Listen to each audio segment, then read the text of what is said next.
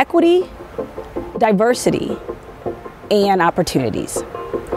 Within the context of equity, our goal is to ensure that we address inequities that present themselves in the district by looking at data, having courageous conversations, and daring dialogue to ensure that we understand where the issues are and what needs to happen to address them. Now, let's hear from some Henrico County High School students who read and discussed the book Stamped.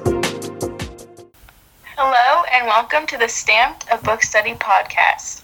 We are a group of students from various high schools in Henrico County, Virginia, who volunteered to read the book Stamped Racism, Anti Racism, and You this book is about the origins of racism and how it has and continues to affect our society today.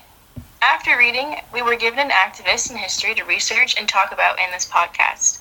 The activist we were given was Pedro Campos, an activist dedicated to Puerto Rican independence. Why did you volunteer for the stamp book study? I didn't really have a specific reason.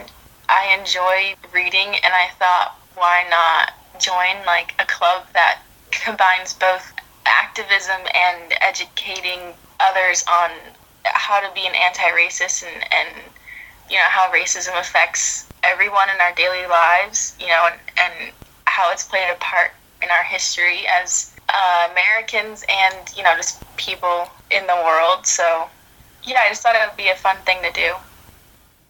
Anika what impact did the book Stamped have on you? After reading the book, I learned a lot about history of racism in the United States, and it also made me feel like I should work and take like a more active part in like helping our community and um, making it better, but also made me realize like how privileged I am and like systematic uh, racism is. Jack, what impact did the formation of a cross-crunchy book discussion group have on you?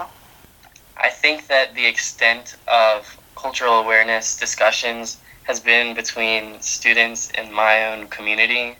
So it was actually like really interesting to hear about the um, personal experiences of students from all different kinds of socioeconomic backgrounds and just race relations and things that personally affected them by reading this book.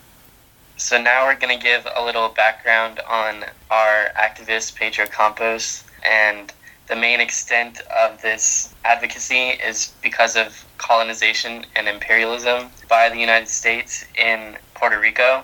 And one of the main factors of racism, like institutionalized in the United States and throughout the world, is because of this colonization and imperialism.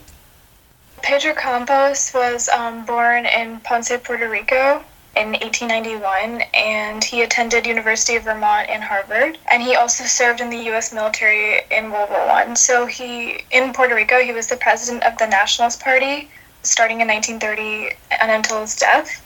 He worked to um, improve labor conditions in Puerto Rico. Um, he led some, he led strikes off of the Puerto Rico Railway and Light and Power Company and also he led strikes against the US sugar industry he believed in um, he had like a theory on non-collaboration with colonial structures. So he would work on like boycotting elections and military services. Um, he was put in jail twice and was also under fbi surveillance for much of his life. Um, he was pro-violence and he was also the first puerto rican harvard graduate. So he started to fight against colonialism because he experienced a lot of racism in the black military unit in World War II, and he is remembered in Puerto Rico as a patriot. And with this unified anti colonial struggle that he created and supported, it created this notion of hate against the systematic problem beginning with imperialism by imperialist nations and imperialist policies. So, the main connection to this book that we found is through um, the foundations of racism and race relations, beginning with colonialism and imperialist policies. So now we're going to move into the movement of Pedro Campos and its relations to the anti-racism advocacy found in Stamped. So in Puerto Rico, um, there was a fight against for independence from the U.S. due to obviously the colonialism. So in 1935, the police killed four nationalists at the University of Puerto Rico, which led to other nationalists um, to kill like the police commander in charge. So Pedro Campos and other nationalist leaders in Puerto Rico um, were arrested and charged with sedition against the United States government, and they went to federal prison in Atlanta, Georgia. Um, gag law was used to suppress the movement, to suppress the Puerto Rican movement, and um, so then in Puerto Rico there was this like a unified anti-colonial struggle to try to liberate Puerto Rico from the U.S. And we mentioned this a little bit before, but the main connections in Stamped talk about the beginning of race relations in the United States from obviously the slave trade and the slave trade industry that brought about the dehumanization of black Americans and the continuation of systemic racism through these racist policies. And so, connecting this book to the liberation of Puerto Rico, we can see the unpopular view of colonialism from a non US perspective, whereas in Stamped, it's coming from the black American perspective, and it's just showing how policies of imperialism and colonialism often lead to the oppression of minorities. So, moving into individual takeaways from both the book and the connections to Puerto Rico, I think this has a great impact on society and our view of imperialist and colonialism policies going forward with our own foreign policies in the US. And it just shows how often the policies that we use to expand our sphere of influence around the world often lead to the oppression of non Americans or racial minorities. One impact it had on me was that it helped me see like how bad colonialism can be and the negative consequences of colonialism. And it also made me appreciate the Puerto Rican independence movement more and understand more about their history.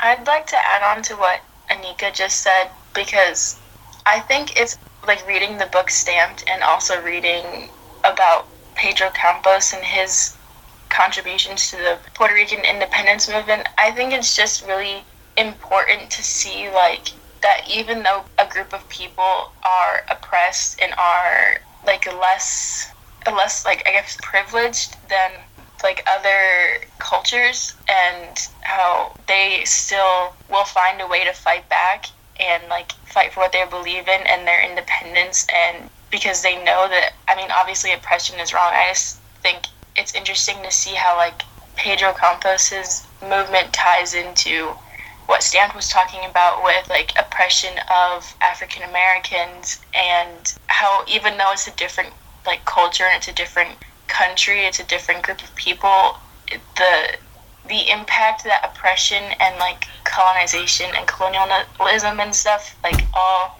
it affects everyone around the world. It doesn't matter where you're from or what you look like or who you are and stuff. So I just thought I thought that was interesting. Thank you, Jaden, Annika, Gianna, and Jack. I appreciate your input and opinion. On behalf of the Equity Ambassadors of Henrico County Public Schools, we thank you for tuning in and supporting this podcast. Stay tuned for more episodes.